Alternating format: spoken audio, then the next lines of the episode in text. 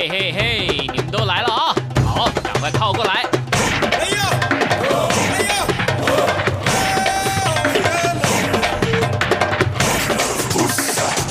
想了解台湾吗？一起来收听《台湾红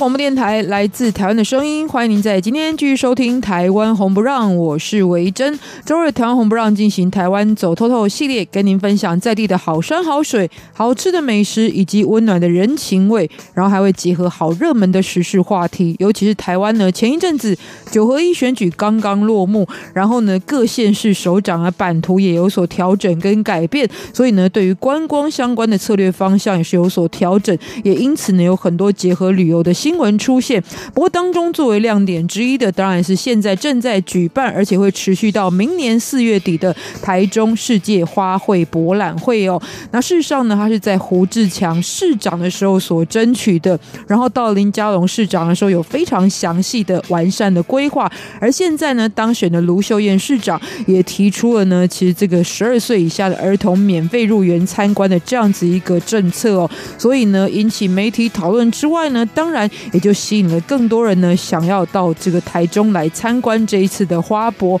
不过呢，因为整个展区相当的辽阔，也包含了三个主题的这个园区哦，所以今天呢，透过马继康老师的介绍呢，现在跟大家分享的也就是位在于台中后里这个园区的重点跟攻略。下周我们会继续介绍包含丰原其他两个展区的这个相关的重点哦。所以这是我们今天的幸福这一站。不过在开场，当然还有我们的本周台湾。旅游新闻，以及在旅游放大镜，从一首歌曲认识台湾一个地方。我们今天会欣赏的歌曲是施文斌的《院里情歌》，来介绍就是位在于苗栗县的院里镇。现在进行的就是本周台湾旅游新闻。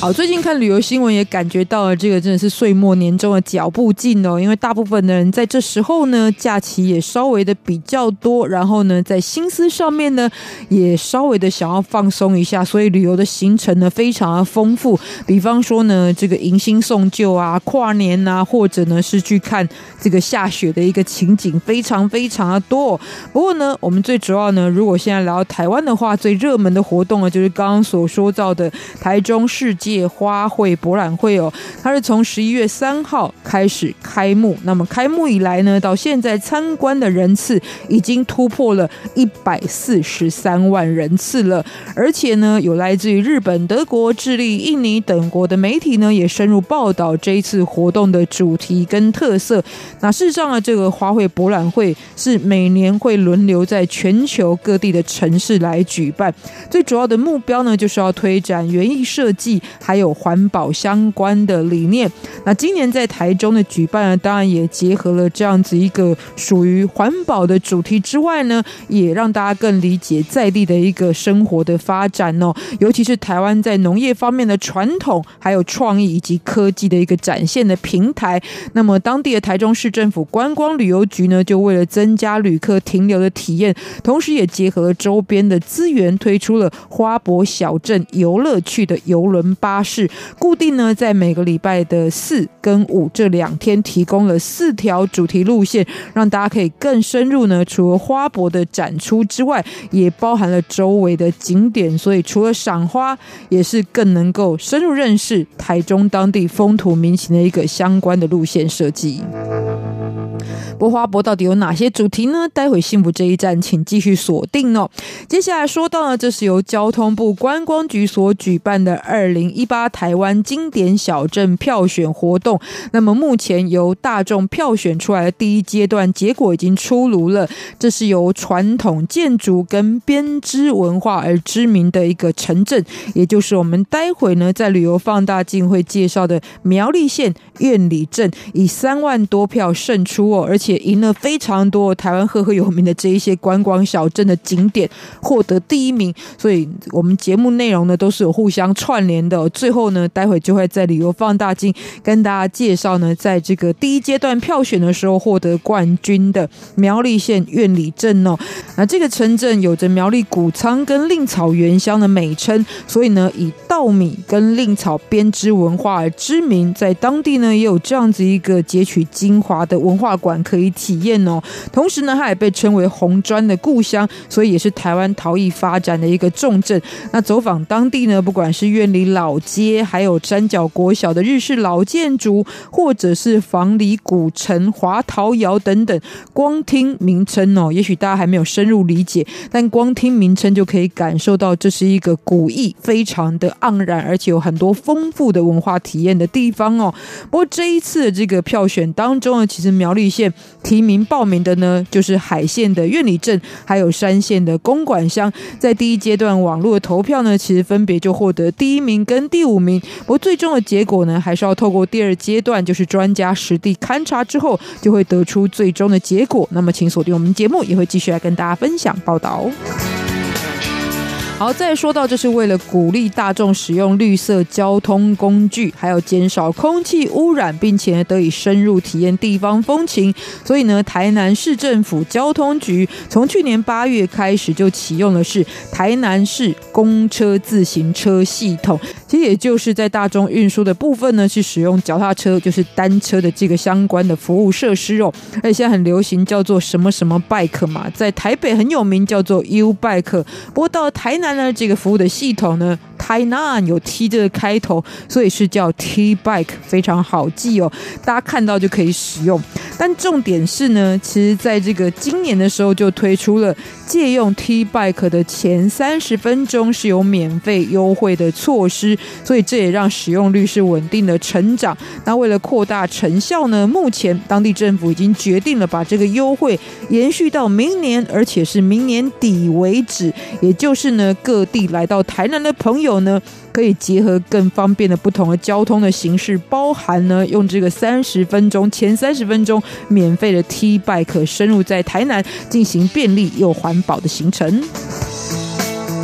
好，最后来说到呢，在非常热闹的大城市台北登山呢，不止很快的能够办得到，而且呢，透过搭乘捷运呢，也就可以随时到各地去登山。比方说呢，不到一个小时，不管你从市中心的各处出发，然后搭乘捷运呢，不到一个小时就可以前往俯瞰台北一零一的象山之外呢，最近很多健行者也非常推荐的，就是位在于内湖的金面山步道。那么在这边不仅可以去看这个。大台北的一个俯瞰的景观，同时也是很多摄影爱好者取景的一个绝佳地点哦。那金面山步道呢，其实在清朝时期曾经是作为采石场的功能啊，叫做金面山呢，是来自于它在地质当中所含有的石英的成分，因此呢，受到太阳照射的时候不是会反光，然后呢，整片都反光，你就会看到山顶呢呈现的是闪闪发光，像是这个很大的金块的这个层面的。一个形态，所以后来也叫做金面山，也变成呢欣赏登山的时候一道特殊的风景哦。那整个步道总长大概是在三公里左右，来回花费大约是一到两个小时左右的时间。所以如果呢你在台北进行旅程，可是呢也想要登山一下的话呢，事实上都是能够搭配的非常便利的路线之一。特别在最近推荐的就是金面山步道。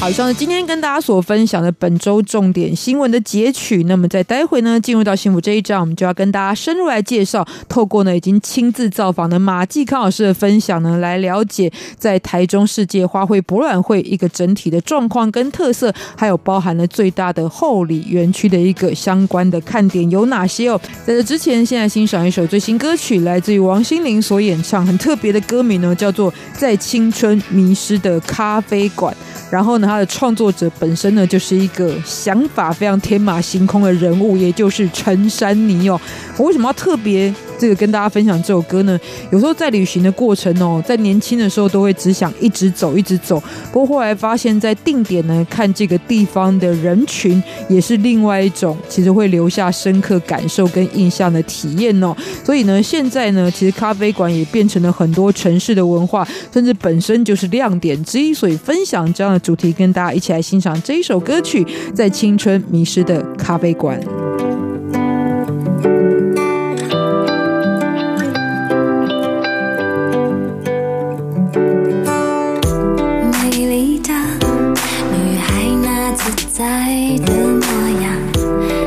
是很难被记得迷人的男孩那即兴的渴望背对理想快乐着不准情绪化不准偷偷想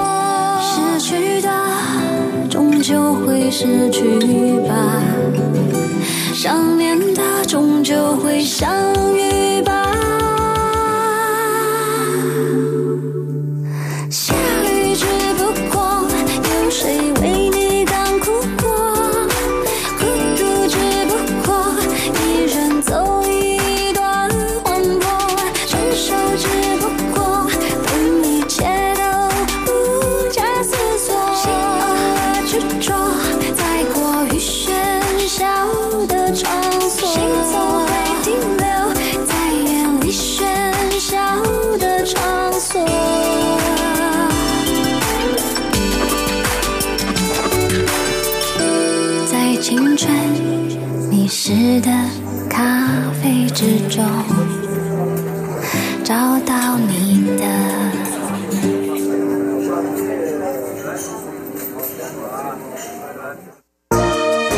意和解，积极合作，永久和平。行政院大陆委员会与您携手共创美好的未来。中央广播电台听众朋友，大家好，我是孙燕姿，在这里祝福所有听众平安快乐。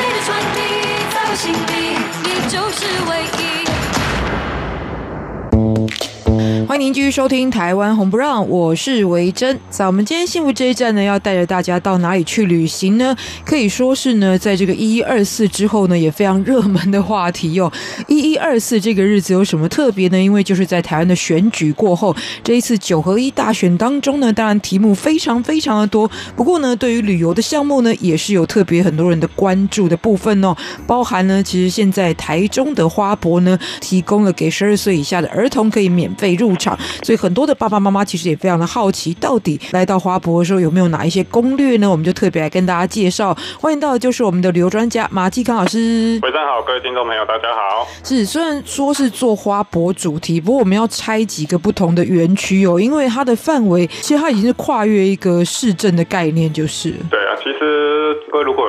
象的话，大概八年之前，台北市也曾经办过花卉博览会哈，今年又有机会再次举办我们讲的花博。那花博今年举办的城市就是在中部的台中。那台中这个地方其实包括举办的地方后里哈，本来就有一些花卉的这个产业，好，再加上呢县市合并之后，原本的台中市相对来讲它是比较热闹的啊，产业也比较多啊，当然也也刚好借由花博的这个机会，把整个啊以前所谓台中县北部啊比较偏远的这些乡镇，整个产业能够带上来。所以这一次的这个花博，它其实就是在整个以前台中县以北的地方，好，它分为三个园区，一个呢包括外埔，另外一个就是后里，第三个就是丰原。所以你看到它在三个不同地方、不同的主题来做呈现。嗯，所以事实上它是跨越三个不同城镇的概念就是了哈。然后大家其实如果要攻略的话，因为每一个地方都有不同的主题，所以当然要挑自己最有兴趣或最想体验的部分哦。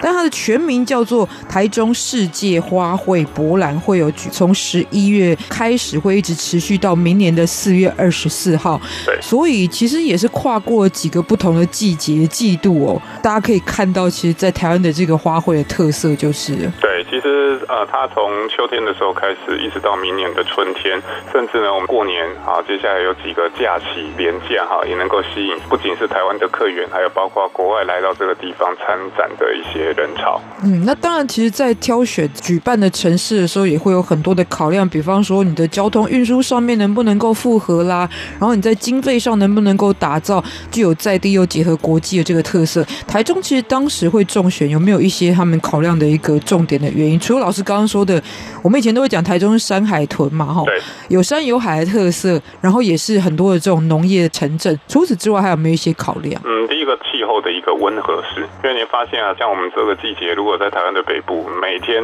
外面就是阴阴暗暗啊，湿湿冷冷的，所以呢，在中部基本上它一年四季温度相对来讲是适中，气候相对也是比较稳定。好，当然在申请举办这样子。一个花博很多的考量，包括你的天气啊、交通的拟定计划，更重要其实有没有这样子一个既定的一些花卉产业。因为一个博览会，不管它是世界级的，或者是所所谓的什么万国博览会。最近各位如果看消息，二零二五年大阪要举办万国博览会，新闻里面大阪人超开心的。对，那这博览会为什么大家开心？第一个，那么可想而知带来很多的观光人潮；第二个呢，其实它是一个都市更新非常好的一个机会。好，因为以前旧的东西或是产业呈现出来的东西，也就由这个方式来做一个链接。它其实也是一个产业升级非常重要的一个试金石。好，所以呢，当年台中市政府也花了非常多的心力来争取这个花卉博览会的主办权。嗯，而且每一年都会有不同的主题哦。那么像在今年呢，其实就特别强调大家的一个观念越来越深刻的，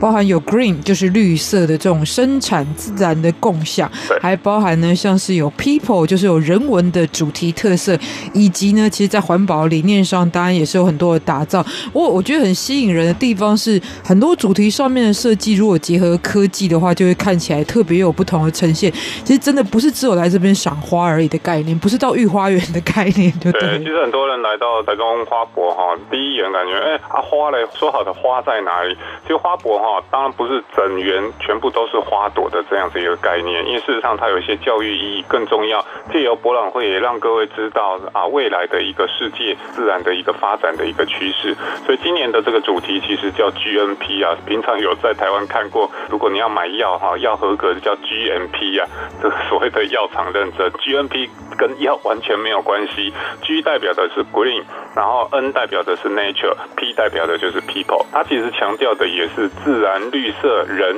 因为人是生活在自然当中，怎么样这三者之间达到一个平衡，达到一个整合，其实也是这一次花博最重要要传达出来的意义。所以来这边要很漂亮的花海呢，当然这些都是有的啦，可是绝对不是来这边当网红网美，因为它背后透过很多的一个教育，甚至很多的解说，甚至呢这个地方还有定点的一个导览，如果你想要做这个深度的了解，它其实有很多教育的功能在里面。整体来说，其实从过去尤其在地发展的一个农业的传统啊、历史啊，然后透过这样子一个馆场的打造之后，可以除却文字之外，更是具体的发现。然后有很多花卉生态介绍啊，这些属于教育性的、知识性的，还有未来的展望。比方说在农业的部分呢，可能会有怎么样的一个发展的可能性，或者是也结合了这种科技的效果，让花卉结合这些绿色的生态。变成一个美轮美奂的造景，所以这些主题都非常的不一样。但是我们今天的特别就来先跟大家介绍台中这个园区的一个主题哦。其实刚刚说到外埔、后里、丰原这三大园区，对，那其实都有一些不一样的主题跟地方上的特色。对啊，其实我自己亲自去走了一趟啊，发现你要在一天之内把这三个场馆全部玩完，基本上是不可能的代志，Mission Impossible，不可能的任务。好，当然呢，早上如果你只要打卡拍照晚离开。那有可能，其实你腿也会断掉，因为早上九点开园，一直到晚上八点闭园，你看要十一个小时，基本上你要在这三个园区当中这个游走，全部场馆都到，那我觉得是非常令人钦佩的一件事情。所以来这边，主办单位他也推出了二日券、三日券，其实也是希望大家能够更深度的来玩，而不是走马看花。因为虽然呢，这一次主题我自己认为真的叫走马看花，为什么要走马看花？因为后里这一个区块，它其实。里面有一个叫马场园区，日据时代就已经有的养军马的一个马场，也是目前台湾最大的一个马术训练中心。所以真的来这边走马啊，看花呢，当然不用多多说，这叫花卉博览会嘛。所以刚好蛮符合我们这一次的主题。可是我还是希望各位来这边哈，能够花一点点时间，一天玩一个场馆。最大的场馆就是后里，然后接下来呢，外埔还有包括丰原这两个场馆，你可以再花另外一天的时间做一个参观。那基本上两个整天参观的这样的品质就会比较好一点。嗯，那包含在这些交通住宿的细节啊，以及我们今天特别要介绍的主题后里的这一个园区的部分呢，有哪一些欣赏的重点呢？先欣赏一首歌曲，再回到节目当中。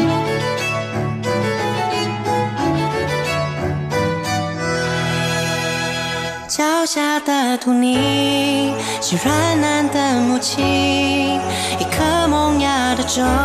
子是婴孩泪雨，叶片缠绕情是年少的小雨，一朵待绽放的花是恋人血液。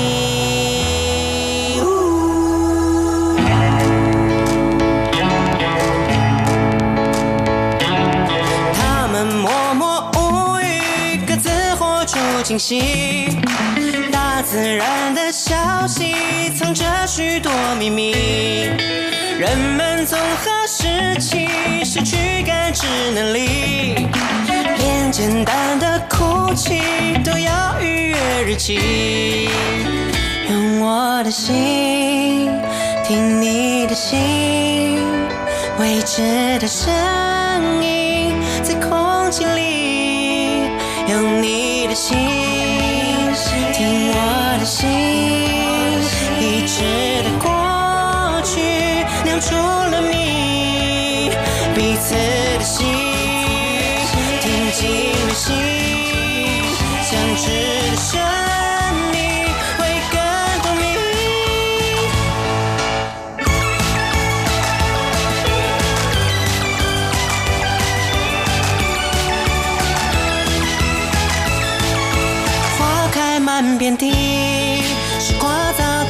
听，一棵风雨的大树时常被倒叙，花瓣飘落去是岁月的喘息，一个甜美的果实是灵魂旋律。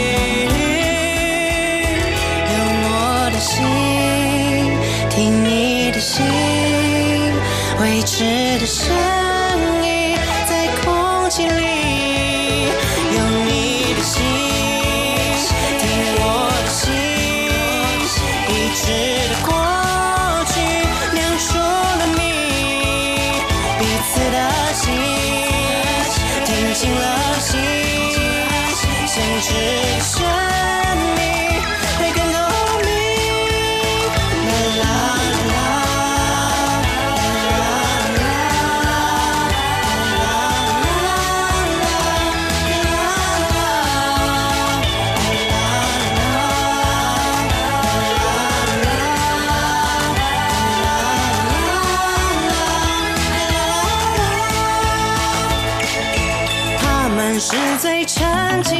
也最美的心意，包含许多讯息，就看你怎么听。等你懂得珍惜，是万物皆有情；但你懂得清醒，就更懂得自己。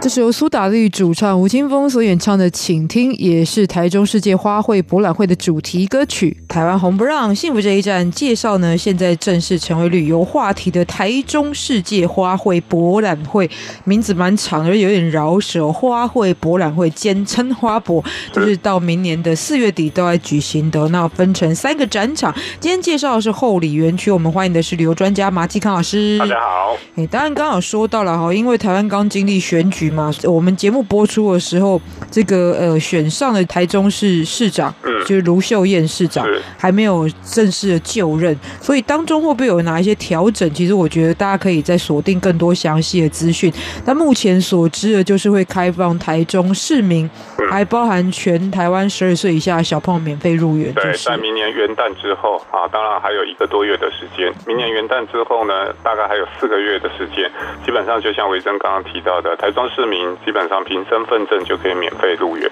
再来呢，就是全台湾十二岁以下的小朋友不用证件，只要就是说你是十二岁以下，他也是因为我刚刚提到花博它本身就有教育功能、教育意义在里面。像我们最近这几次去，哎，也有很多幼稚园的小朋友啊，有老师带着来做这样的一个参观欣赏。美的事物从小开始培养，美的观点从小开始培养，这其实也是非常棒的一个过程哦。嗯，当然很多的朋友如果在这一段时间来到台湾的话呢，前往台中啊。这也是一个非常可以锁定去体验的地方哦，但交通还是蛮重要。如果这三大园区，不管我买二日券或三日券哦，其实它在三个园区之间有串联的接驳车。对对对，其实我觉得这一次做的最好的，因为虽然它是三个不同的场馆哈，也分别在外埔，还有包括丰原，还有包括后里。各位如果对台中市整个地理位置相对有概念，虽然它是相邻近的城市，可是呢，经过所谓的民宅啊，或是一般的的这个商业聚集区，所以怎么样串联这三个点之间，把它变成一个面？好，这就考验主办单位交通整合的一个功能。很多人来到这边，大家都选择自行开车，自己开车最方便呢。可是呢，这一次台中花博，所有的小车基本上都是不能入内，也就是说，在外围有一个非常大的停车场，不止一个啦，很多的停车场可以让你停。停了之后呢，它其实有非常完善的接驳车系统。好，除了呢这三个点之间会有接驳车往返之外，其实还包括邻近的像后里火车站。后里火车站其实是这一次花博来到后里园区最方便的大众交通工具。好，因为呢，它其实从台中市，你只要坐个大概六七站，你就可以抵达。二十分钟之内，就可以从台中火车站市区，然后一路到这一次举办的后里马场的森林园区。那从后里这个地方，它也是一个交通转运的一个地点，不管到丰原，不管到外埔，这边都有接驳车。所以呢，这个接驳车都不要另外花你费用，也就是说，你买的门票钱当中，你就已经包含了坐接驳车的这个费用，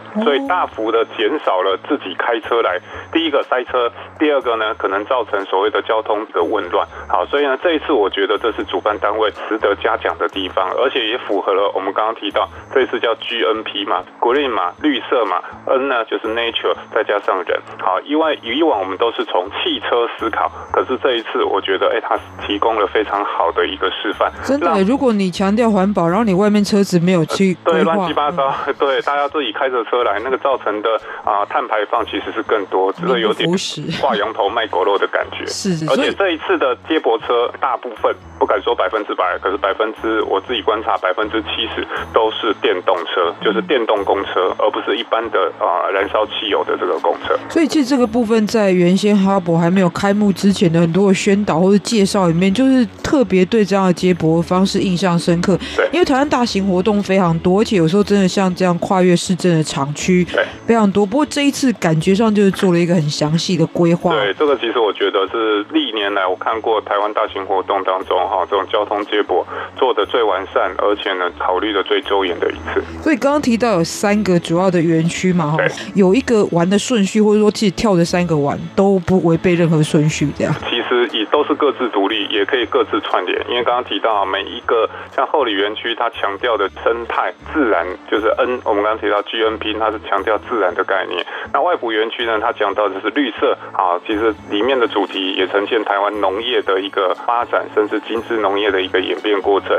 那 P 呢，也是 People 人文的部分，其实就呈现在丰原葫芦墩园区这个地方。所以这三个可以拆解，也可以合在一起，它就好像变形金刚一样。你要单独玩也 OK，因为它也是一个主题。那这三个玩完。在同一天或是花两天的时间玩完之后，概念串联起来，你也会发现哇，主办单位原来是要传递自然跟人文共生的一个概念。嗯，当然也会融合它这个园区所在的特色。我们今天特别来跟大家介绍后里，大家有没有发现，我都一直很想要连结讲后里马场，因为对我们来讲，马场是一个后里的完全的，对，完全是代名词。所以其实，在后里马场的部分，第一个可能强调，也就是在马这个主题跟花卉的一个结合，就是对。所以我刚刚提到，如果你坐大众交通工具来，最方便的就是坐火车。火车就是在后里火车站，在这个地方下。那整个后里火车站也因为这次花博而进行了大改造。那出来之后呢，你就沿着这个指标走，它有一条叫做花马大道。花卉博览会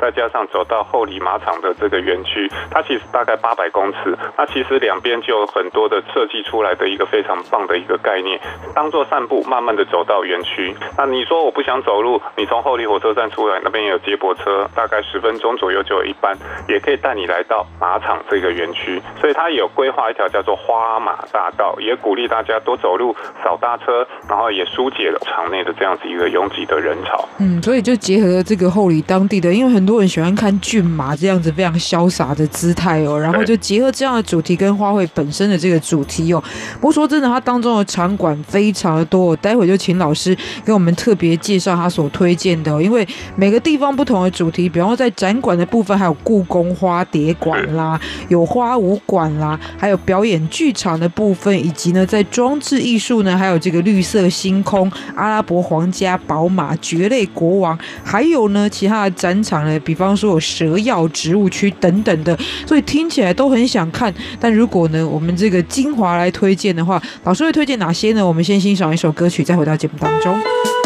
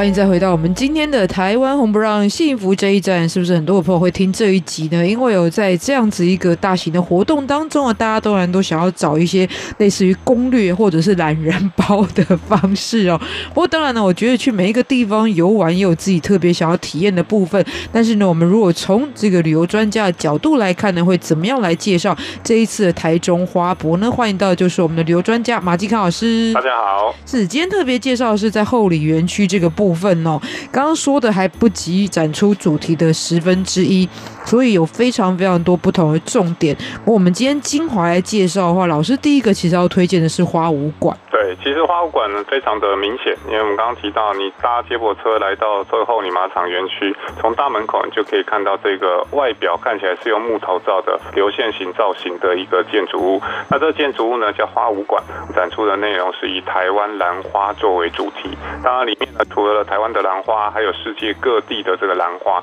因为兰呢，你会发现在中国自古以来，大家也非常喜欢梅兰竹菊，其实号称四君子之一。那兰花呢，其实有野生的兰花，啊，也有所谓的人工栽育培植。像之前我们在节目当中介绍过，在台南后壁这个地方，也有台湾兰花的一个温室栽培中心。那兰花呢，也其实是输出非常重要的一个所谓的花卉的产品。它的经济效果其实相当经济价值非常高，而且真的不管哪个西方、东方，大家都非常喜欢这种看起来雍容华贵，而且呢花朵在经过人为的这个栽培，好感觉非常大气。不管单看或者是整体的这个花海，你会发现都让人赏心悦目。兰花其实对很多人来讲，很像是看艺术品，只是它是自然界的艺术品，就是非常高端的艺术品的感觉。所以在这个花物馆里面，其实最主要的是以兰花为主。对，介绍兰花，还有包括。兰花这一个物种在进化史当中，它的一个重要性，所以我刚刚提到，不单单只是视觉的欣赏，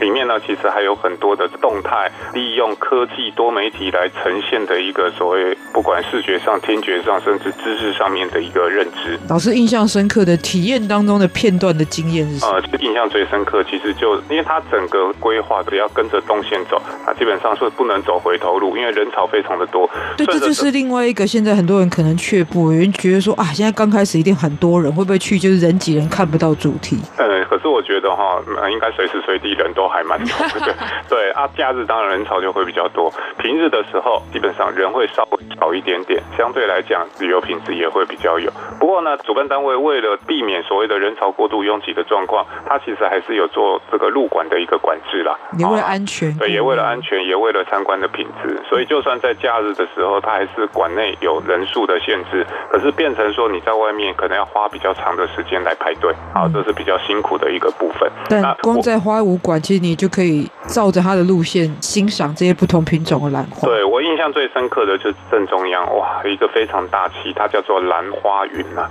什么叫兰花云？它结合了现代科技，现在科技叫云端科技嘛。对那这个兰花云呢，它其实就是把这样子一个云端啊概念化，是用这种很多的棉花当做一个云朵的样子。那这些不同品种的兰花，不同颜色的兰花就插在上面，它就像一个大型的盆栽。花火馆的场馆其实面积还蛮大，它就在正中央那个广场。不管你从馆内哪一个角度，你就可以看到这一个兰花云。好，其实也是整场的一个注目焦点。嗯，就带像主角一样，然后瞻仰它这样子哦。好，在接下来呢，名字有点像，但主题其实不太一样，就是花蝶馆。刚刚介绍是花舞嘛，但事实上在这里的花蝶馆完全是不同的主题。对，这是花蝶馆。其实各位知道，在花博开幕之前，其实有一个话题，就是说故宫的文物啊借展来花博做这样的一个展出。其中最重要的当然就是故宫的翠玉白菜，因为故宫有非常多的展品跟这一次主题相关。哇，三个镇馆之宝，好，酸菜白肉锅嘛。那酸菜当然指的就是翠玉白菜啊，白肉呢就是肉形石，锅呢当然就是周代的毛公鼎。那其中最有关系的就是翠玉白菜，因为呢花博它其实也是植物的一个博览会，所以这次故宫特别借展，把翠玉白菜镇馆之宝，然后呢商界到这个我们讲说花蝶馆当中来做这样这个展出。当然故宫文物非常多，不单单只是一个所谓的啊翠玉白菜，它其实里面还有包括什么？因为它是展出在后里马场园区，在这个地方你还可以看到跟马相关的一书画啊，做整体的一个展现。另外谈到马场。这个地方啊，还值得一看的。后里马场园区这边本来以前就是后里马场，现在其实还是。也为了举办这一次花博，整整个的马厩或是馆舍重新做一个整理，包括这边有全台湾最大的一个马术训练中心。那这一次呢，也特别请到了哈萨克。跟我们想到哈萨克，它就是一个草原游牧民族，非常精于所谓的骑术哈。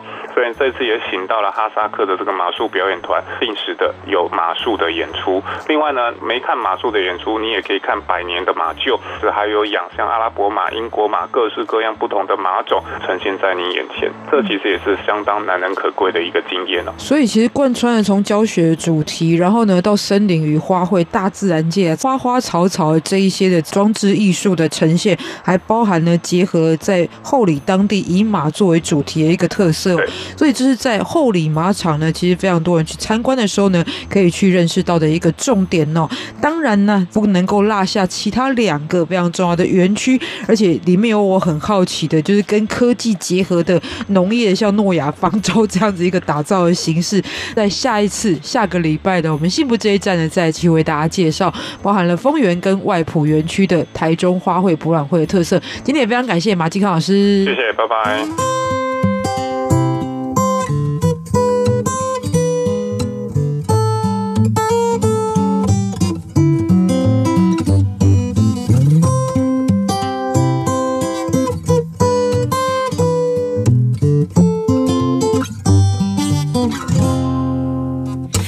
小白等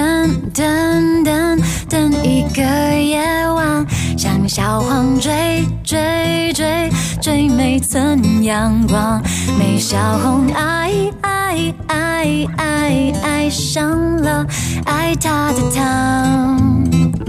他和他多简单，深就盛开白就。算只为自己而精彩，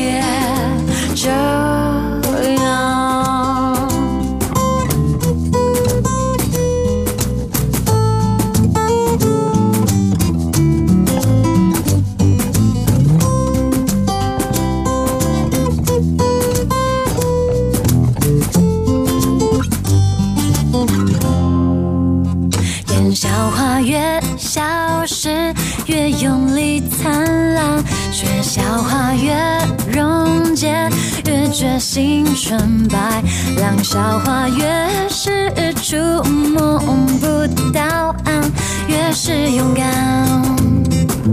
去追赶。这世界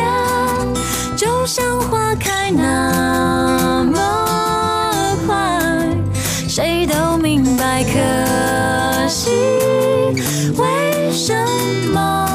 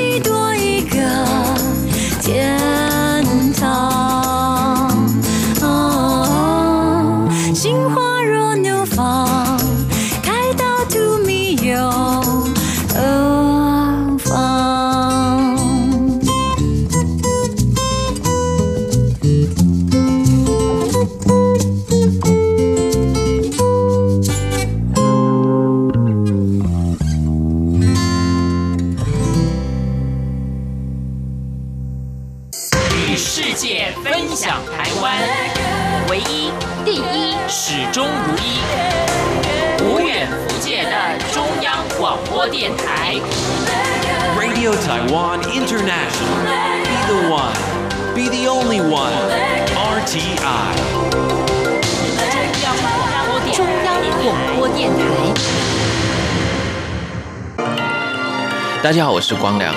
你先收听的是中央广播电台。我要祝大家很多很多的希望都会实现。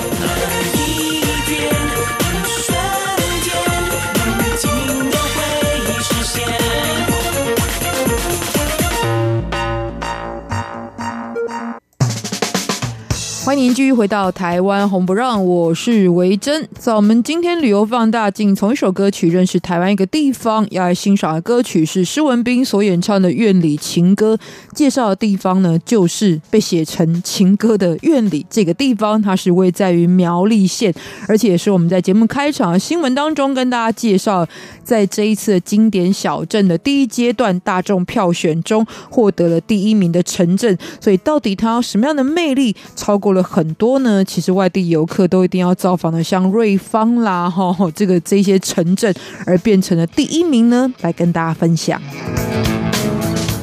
好，从历史上来看呢，其实院里镇是苗栗最早开发的区域之一，而且从那个时候开始，一直到后来到现代，都享有苗栗谷仓这样子一个称号，所以农业发展呢，一直是当地的一个主要的产业哦。不过除此之外呢，其实在日治时期，当地所设有的港口，最主要往来就是澎湖还有淡水这两地，主要呢载送的货物就是包含像是木炭。猪只或者是日常的生活用品，所以逐渐呢也形成了一个商业的区域发展而起。那因为港口而兴起，所以呢，早年这边的地名叫做港仔里哟。而今天为什么会被称为苑里呢？是来自于早年在这边生活的呢，是属于原住民平埔族道卡斯族的苑里社。所以后来在地名的使用上，还是引用了最早在这一片土地上生活的原住民道卡斯族人他们的称呼说法，也就叫做了苑里镇，一直沿用到今天。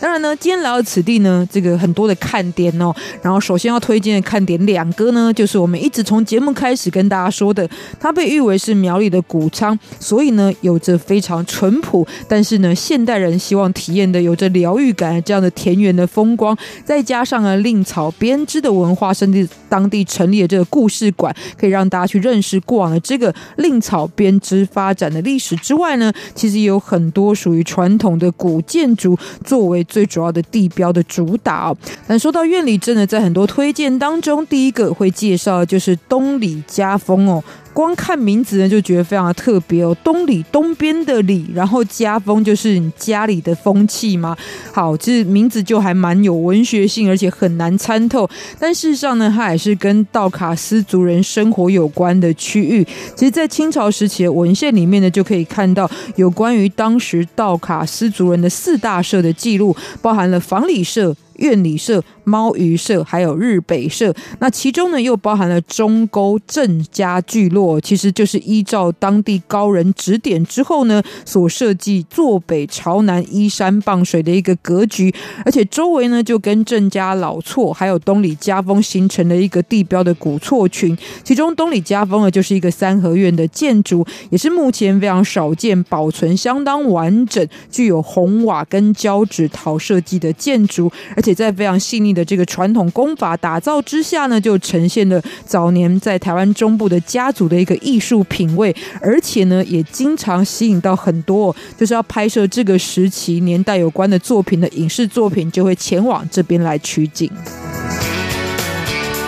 那另外呢，要特别介绍的还包含了房里菜全胜号哦。其实这个是创立于日本时期的1897年，专门经营席帽的蔡家所属的商号。刚刚说到嘛，其实，在院里当地呢，非常知名的就是由蔺草所发展出来的编织文化。那可以制作的产品当然非常的多，比方说呢，有睡觉的时候可以用的草席，或者是呢这个脚上穿的草鞋。但是在农业时期呢，另外一个很重要的。拿来遮阳的器物呢，也就是草帽。所以蔡家呢，其实就是经营这个相关所属的商号，而且非常热卖之下呢，逐渐就累积了自己的家族地位跟财富。而后呢，也就形成了这一栋建筑物的开始设立。那么中间也经过很多次的重建，形成了现在大家所见到的二进一院的一个四合院的结构。而且呢，当地的红砖也是另外一个特色。这边的红砖呢，其实多半是取自于福建官窑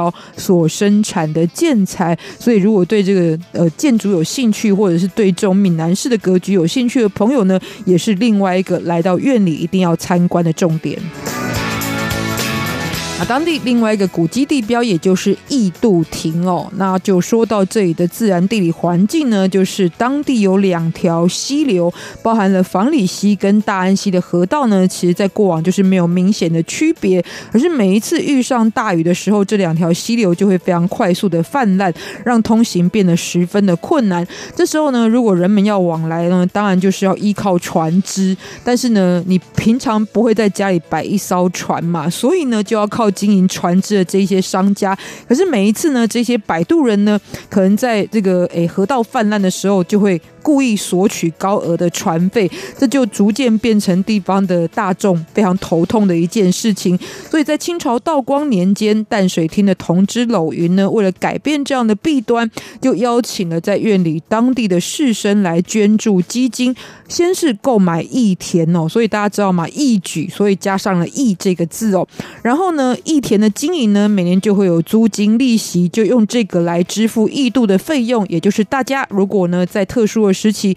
要过河的时候搭船，其实不用付钱的，而且一口气呢，在很多地方的渡口就设置了这样一个相关的服务设施，彻底改善了相关的问题。那所以呢，这个碑文呢，最主要就是记录这一段历史的经过。那就算现在呢，其实基本上人们都已经开车走路不坐船了，但是这样的碑文留留下来，也是对于当地过往的人们这样的一个贡献呢，有更多的记忆跟认识。那当然呢，集结当地精华的另外一个重点呢，就要拜访的是苑里老街。那苑里本身呢，其实作为苗栗整体发展来说非常重要的一个城镇。不过以苑里镇本身来说呢，发展的一个中心地带又是从这一条老街开始。所以呢，早在清朝的时候，尤其在乾隆年间呢，就已经开始发展了。尤其结合刚刚所说的，从蔺草编织呢而延伸出来的商业活动，周边呢也有很多相关的产业哦，比方说银行、产销合作社，还有呢贩卖冒席的这些商家，都是以这一条苑里老街作为基地而开始发展的。那今天这一条老街的风华依旧保存非常完整，而且呢也呈现了地方上复古、非常珍贵的一个时代特色。那最后呢，介绍就是华陶窑哦，其实这个就是当然烧制陶艺的一个重点的区域了。那虽然华陶窑本身呢，并不是一个历史古迹，不过它所使用的工法呢，其实也是传统上非常经典的一个方式。华陶窑呢，是曾经担任过立法委员的陈文辉，还有他拥有花艺专长的妻子陈玉秀，在一九八四年所新建的私人的园林，而且以古法建造了用柴烧的灯窑哦，辟建出呢另。还有种植花卉的一个区域哦，所以这个当初呢制陶的一个想法就是用来作为花艺展示的一个相关的器具。可是呢，这个非常的美观嘛，所以受到了媒体的关注报道之后呢，大众也非常的注意，而且引起兴趣，希望能够参观，所以后来开放成为一个观光的景点。所以在园区当中呢，其实分成了人文庭园跟自然生态植物区这两个区域。那最主要呢，其实就是去认识。是到台湾呢，在人文跟自然的部分的一个结合。怎么做结合呢？就是以台湾历代所经历过的族群为主题哦，包含呢用荷兰工法的砖墙、日本式的黑瓦、闽南式的双扇木门，还有台湾原住民的这个屋墙纸坯等等，也就是融合台湾的族群历史为创意的一个景观的设计哦。但除此之外，如果是喜欢陶艺的朋友呢，来到这边特别关注的，也就是柴烧的灯窑。其实这是台湾呢现在非常少见的一种烧窑的形式哦，而且呢目前大部分的如果有保留下来，都是作为观光使用。但是在华陶窑这个灯窑呢，是持续用来烧制艺术品般的花卉器具，所以呢，可以现场看到这样子一个陈设跟它的使用的过程哦。也特别来跟大家推荐，就在院里这个地方。那最后就一起来欣赏这一首以院里的风情为主题的歌曲《院里情歌》，来自于施文彬的作品。那也不要忘记了，下周同一时间要继续收听我们的台湾红不让台湾。走透透，下周同一时间空中再见。不要忘记，任何问题都可以来信到三三八八 @rti 点 org 点 tw。我们下周见，拜拜。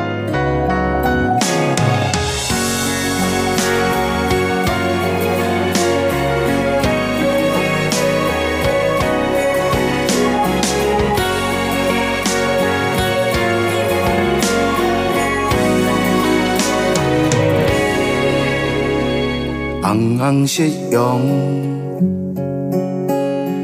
淋落西海岸，阵阵海风陪咱做阵行，浪漫西边，两个人作伴，痴情的我。一人唱一半，暗暗笑容，迷人的感觉，秘密情意传到火焰山，热情通宵，